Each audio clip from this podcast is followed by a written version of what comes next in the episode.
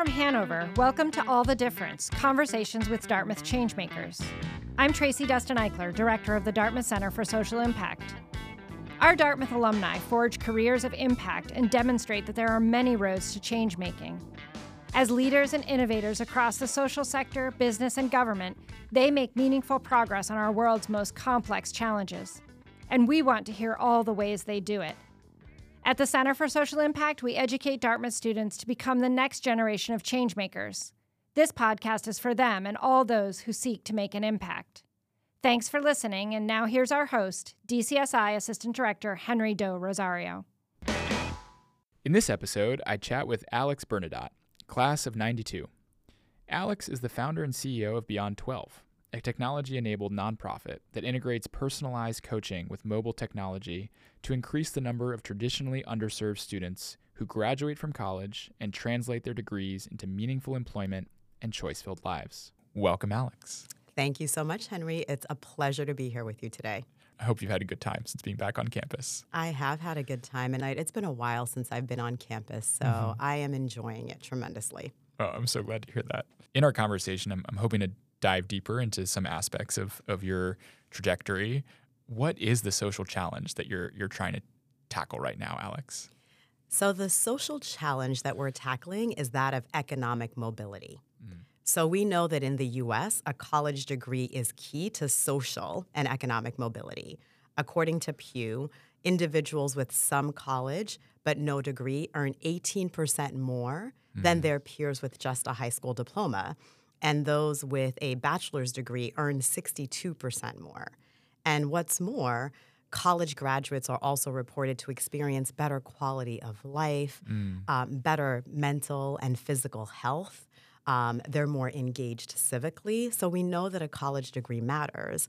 However, even though we're sending more people to college, only 16% of students from the lowest income quartile can expect to earn bachelor's degrees by their mid 20s versus 62% of their higher income peers. Yikes. And that gap is what keeps me up at night, what mm-hmm. kept me up at night. And that's the issue that we're tackling. How can we ensure that students who get into college earn degrees that allow them to change their economic and personal prospects and that allow them to secure meaningful employment and eventually lead choice filled lives? Ooh, I love that term. Choice choice filled lives. Can you what is a choice filled life? I'd love you to unpack that. I would love to unpack it too. and I'd love to hear your perspective on this, right? Because I think everybody describes it differently. But when mm. I think about what my Dartmouth degree has allowed me to do, it's allowed me to dream. It's mm. allowed me to make decisions about my professional and personal life.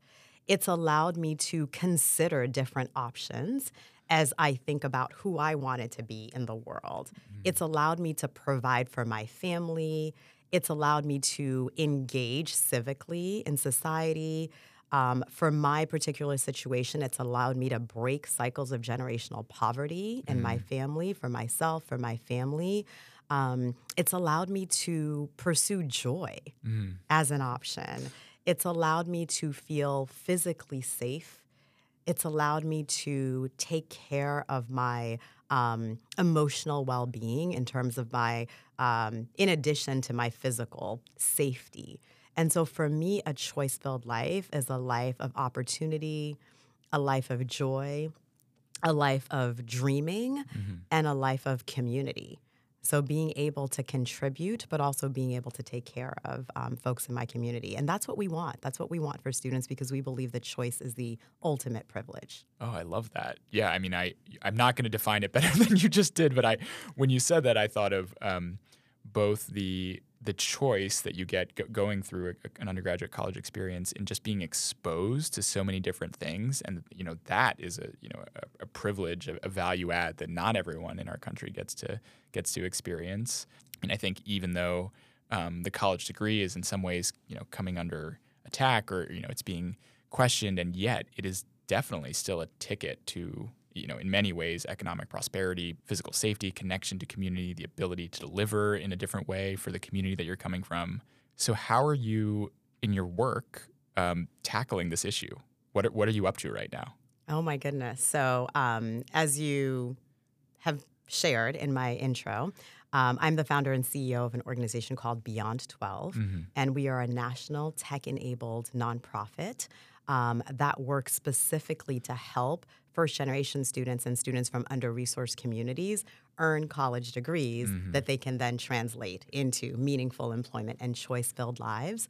We do that through a coaching platform Uh-huh. that combines three elements. The first is human coaches who work with students virtually for their first two years of college. Our coaches are what we call near peers. So they are recent college graduates who themselves were the first in their families to go to college. So they understand firsthand the challenges that our students are facing on their road to earning a college degree. They are full time Beyond 12 employees. We recruit, hire, and train them, and they're responsible for a caseload of students for two years. Oh, that's amazing. The second aspect of our model is that we've built a mobile app called My Coach, where we download the academic, financial aid, and other events calendars from the institutions of higher ed that our students are attending. We translate all of that into a video based to do list that's augmented by evidence based push notifications to remind students of the activities, deadlines, and behaviors that lead to success. And then the third component of our platform is a backend analytics engine that's powered by machine learning that allows us to predict which students need help and when, and then prescribe the right type of support. So for us, it's this combination of a technology and human service that allows us to impact not just the students with whom we may be working directly, but the mm-hmm. institutions in our students' lives. So, the high schools from which they graduated, the after school programs, and the scholarship organizations that provided them with additional support to get into college in the first place. And the colleges and universities in which they are enrolled. And so, working in partnership with both high schools and colleges, we're right now serving about 96,000 students across the country. Wow. And we aspire to serve a million students by 2030, and we're well on our way to doing that. That's amazing. So, I mean, I feel like you've alluded to this and that you have maybe a personal connection to this issue, but why did you found this this organization? Yeah. So I do this work because it's very personal. Mm-hmm. I was a first gen college student here at Dartmouth. I was born in Port au Prince, Haiti, and my parents moved to the United States in search of better opportunities for me, their firstborn, and for themselves, like many immigrants do. And they left me in the care of my beloved late grandmother, Mommy Claire, who took care of me and who, by the way, passed away a few years ago, about three years ago, at the age of 105. Incredible. It is incredible. It is incredible. Mommy Claire was awesome. And so much of why I do the work is because of the values she instilled in me. But I remember as I was growing up in Haiti without my parents, she explained their absence as ensuring opportunities for my success. And success, she explained, meant that I had to do well in school. That was my part mm. of the deal. Mm-hmm. My parents were doing something incredibly difficult, and my part of the deal was that I had to honor their sacrifice by doing well in school. Mm-hmm. Um, I was eventually reunited with my parents in inner city Boston. I was about seven or eight at that time. And at that time, this theme continued to govern my school experiences. But honoring their sacrifice meant that I had to go to college. Mm-hmm. Since neither of my parents had been to college, my grandmother hadn't been to college, it was this abstract thing that we talked about. We didn't really understand what it took to get there or how I was going to get there until one day, and my mom used to eavesdrop on conversations that other people were having that she thought had, you know, a lot more information than she did. So one day she overheard a group of doctors talking about where they were sending their kids to college. I was in the seventh grade. She came running home that day and said, Okay, I got it. You have to go to this thing called an Ivy League, and you have to go to this place called Dartmouth. she had written it on a piece of paper. By the time it got to me, she pronounced it phonetically. Uh-huh. But that's how the dream of a specific college was born. Uh-huh. It was through that overheard conversation in the emergency room of Carney Hospital in Dorchester, Massachusetts, where my mom worked as a phlebotomist, a blood technician. And so, armed with that information, I was like, bet, okay, we're going to this Ivy League thing. We're going to go to this Dartmouth thing. I'm not sure what it is, but that's where I'm going because that's where Dr. Carpina is sending his daughter. So, I'm going there. Um, and because of that information, I worked really hard in school. I wanted to honor their sacrifice. And in high school, graduated at the top of my class. when those college acceptance letters started coming in, we were ecstatic. And because I'm a 92, I can share this with you. I'm older. Uh, we used to get our college acceptance letters not via email or through a portal. It was the good old fashioned U.S. Postal Service. And back then, I know, seriously, seriously. And if you can imagine, the way that it worked for us back then is that you got a thin envelope if you didn't get accepted because mm. it was that mm. form letter. We regret to inform oh, you. Goodness. Thank yeah. you for your application. lots and lots of people applied. Or you got this big yellow manila envelope if you were accepted. So mm. we already had some clues. So when all of the big envelopes started coming in, we were thrilled. And when the big one came from Dartmouth, obviously realized it was pronounced Dartmouth and not Dartmouth by the time the envelope came to me we treated the moment almost as if we had won the lottery mm. because we assumed that the most difficult part of the journey was behind us and that we had now fulfilled the dream, the immigrant's dream, mm-hmm. the reason that my parents left our native Haiti in the first place. And so, yes, Dartmouth, that was it. That's where I was going. And coincidentally, I did land at Dartmouth. And I remember we traveled to Hanover in a caravan that was 10 cars deep. That included my mom, my dad, my younger sister, my grandmother, my younger cousins, my aunts, my uncles, family, friends. And so we traveled to Hanover in a caravan because we all wanted to be a part of the journey. I was the first in our family to attempt this big dream, at, to attempt to achieve this big goal. And so it wasn't an I journey, it was a we journey. Mm. We all wanted to be a part of it. And in some ways, we all needed to be a part of it. So as you can imagine, Hanover didn't know what hit it when the caravan showed up. But here we were. We were here in Hanover. I just remember there was this big gulp in my throat.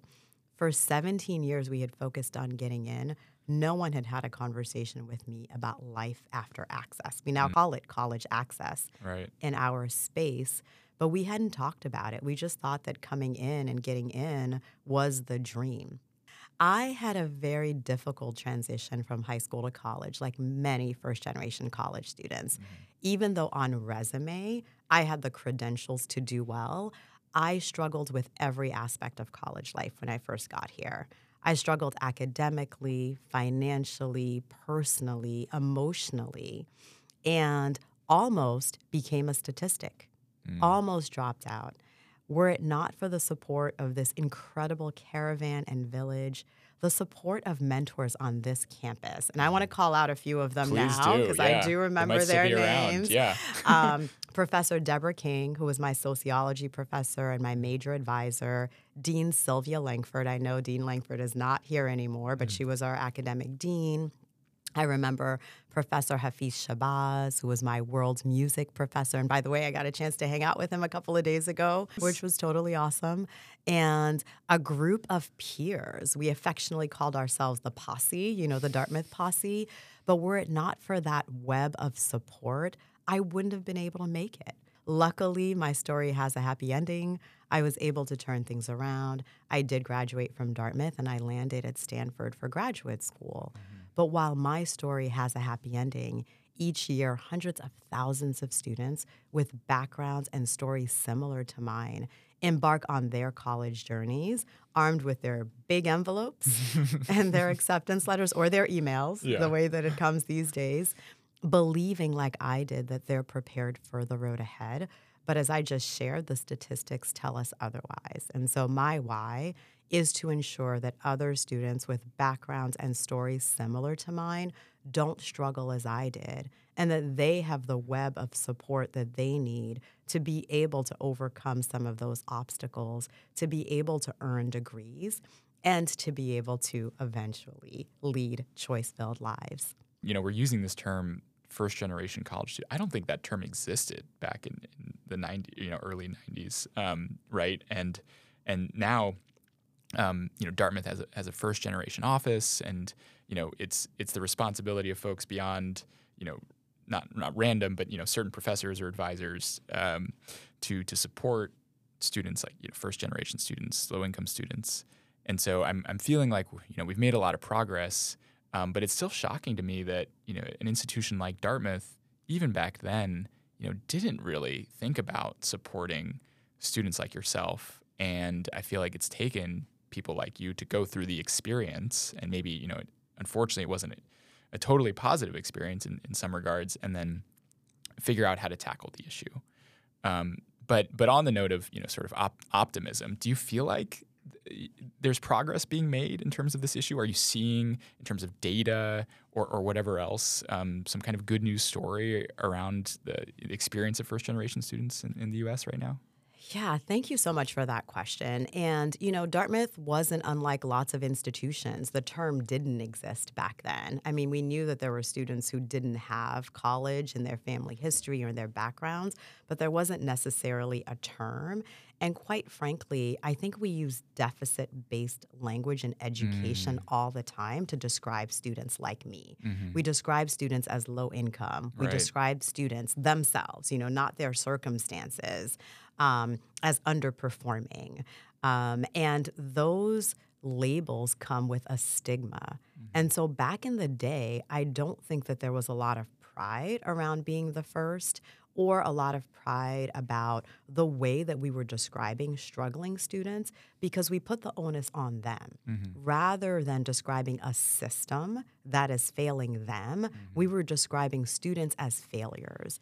And so, because of that, it was really hard for students to take advantage of support systems because they were stigmatized. Mm-hmm. And so, I love the movement to describe students as first generation because it is an asset based movement and it is based on student assets. Like you're a pioneer. Mm-hmm. Being the first, right, is something yeah. to be proud of. Being the first means that you're doing something that your family has not done, and it carries the hopes and dreams of not just your family, but your community. And what I love about what Dartmouth is doing now and what other institutions are doing now, it is about empowering students to accept the label and to accept it as something that is, I think, worthy of the big movement and mm-hmm. the big um, undertaking. And so, are we starting to see progress? We absolutely are starting to see progress. Um, again, I think lots of institutions are creating first generation centers, creating first generation first year courses, providing first generation students with extra support. And so those are all of the positive things. Back when I started Beyond 12, we thought that college access was the only thing. And so we were doing um, lots of work on getting students into college, and nobody was really looking at the data mm-hmm. once students got there. And I feel like in the um, almost decade um, since I've started Beyond 12, the field has shifted we are now looking at college success and we're now looking at the transition to strong first jobs, right? And so mm those were all conversations that weren't happening, certainly when I was at Dartmouth or 12 years ago when I started Beyond 12. There is movement, there is movement, but I would say that it is not enough. Mm. It is not enough. And so there's still a lot of work for us to do. I am inspired by the movement, but also uh, undaunted by the work ahead because there's still a lot of work for us to do. Well, society appreciates that. Um, so yeah, d- digging a bit into your approach to tackling this issue, Alex. You know, I, you, graduated Dartmouth. You went to Stanford for graduate school.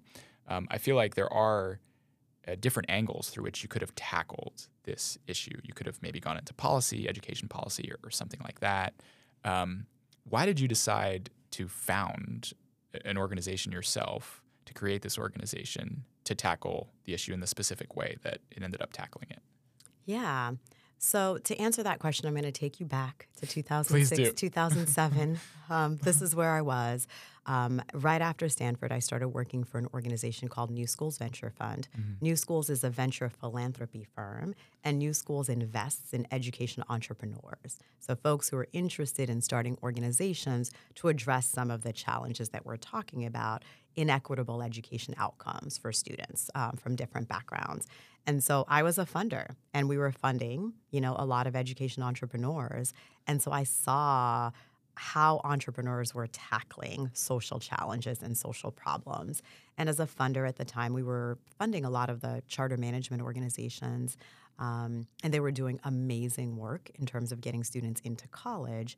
And so we started asking the question, and because of my personal experience, what's happening to students once they get into college? Mm-hmm. Um, are they persisting? Are they earning degrees that allow them to break the cycles of generational poverty? And at the time, all of the institutions were saying, I don't know. I can't answer that Mm. question. And so that sparked something for me. Like, we should be able to answer this question. Why can we not get post secondary data back to high schools? Why can't we get information back to the institutions that are preparing students to help them not only provide better support to students as they are transitioning, but also to help them change their practices mm-hmm. so that future generations of students are better prepared for college success. And so I was set on doing this. I, I looked at the landscape, and there were no organizations that were doing that data challenge piece. And there were very few organizations that were focusing on student success, college success. Mm-hmm. Lots of organizations focusing on getting students into college. And so I said, huh, I think I can do this. New School said, let's do it together. So I became an entrepreneur in residence at New Schools. And for a year or so, I did the research for what eventually became Beyond 12. We asked students, tell us about your challenges. Tell us about what's happening to you when you're in college and help us design a solution that would be helpful to you. They talked about their challenges, they talked about their hopes, they talked about their dreams, they talked about what they wished they would have seen um, at their institutions, and that became Beyond 12. And for us, what we heard loudly and clearly is that students deserve and need support.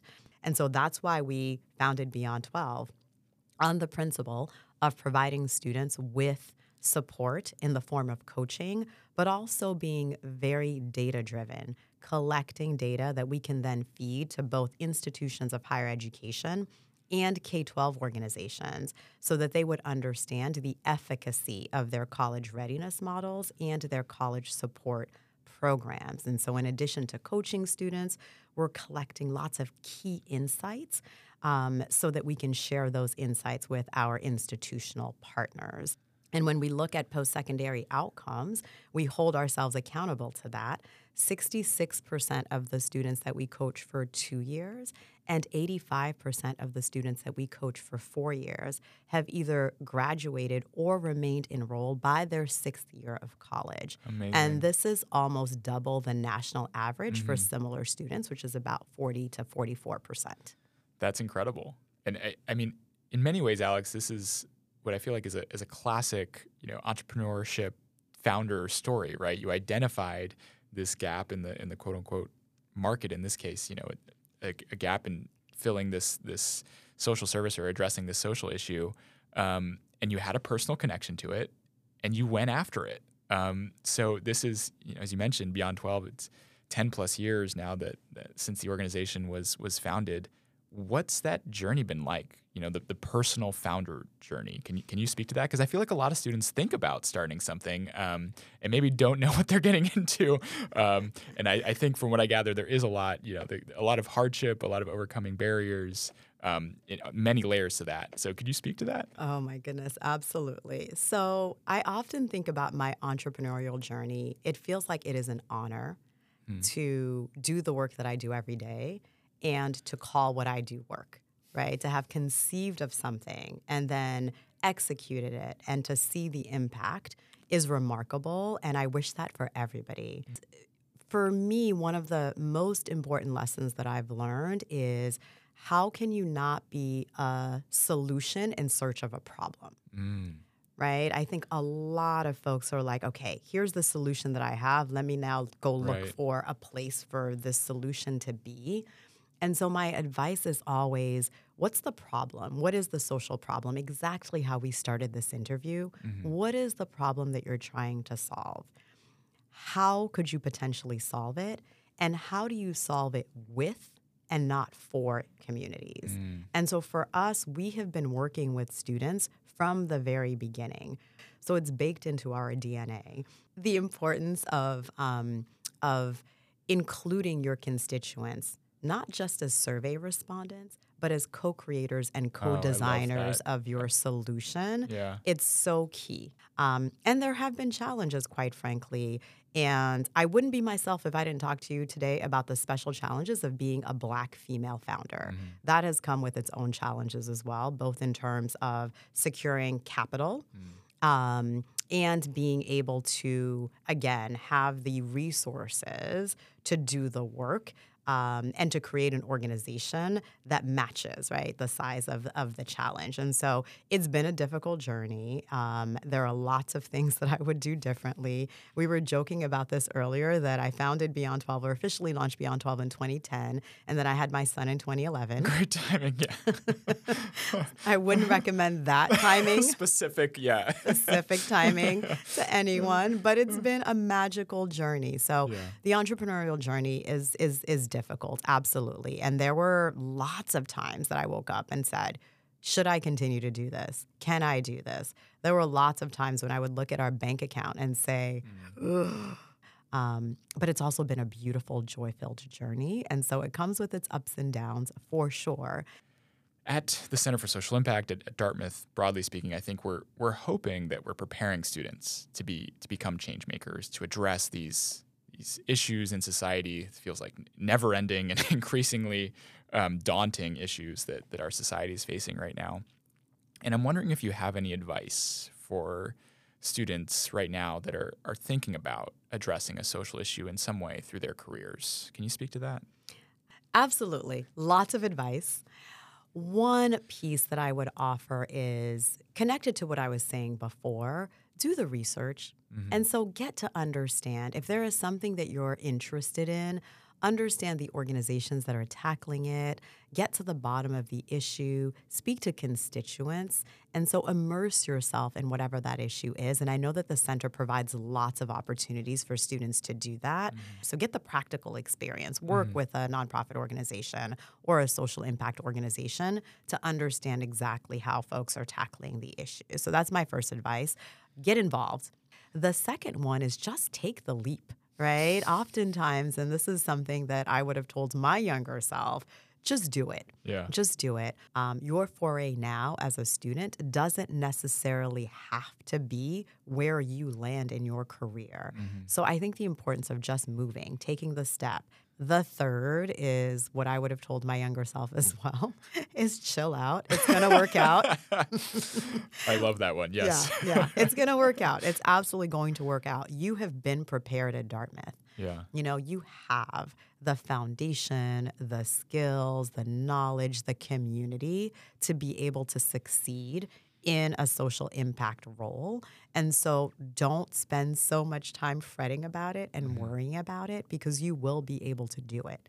Um, and the last one is joy. For me, um, we talk at Beyond 12 about joy being a revolutionary act, and there's so much joy that we take in doing the work. We take our work seriously and never ourselves. That's another phrase that we're very fond of saying at Beyond 12, but this should be a joyful pursuit for you. Well, this was certainly a joyful conversation with you, Alex. Thank you so much for joining us. And thank you for all the great work that you and Beyond 12 are doing. Thank you so much. It was such a pleasure to be back mm-hmm. here. I'm looking forward to being back again sometime soon. Thanks, Alex. Take care. Take care.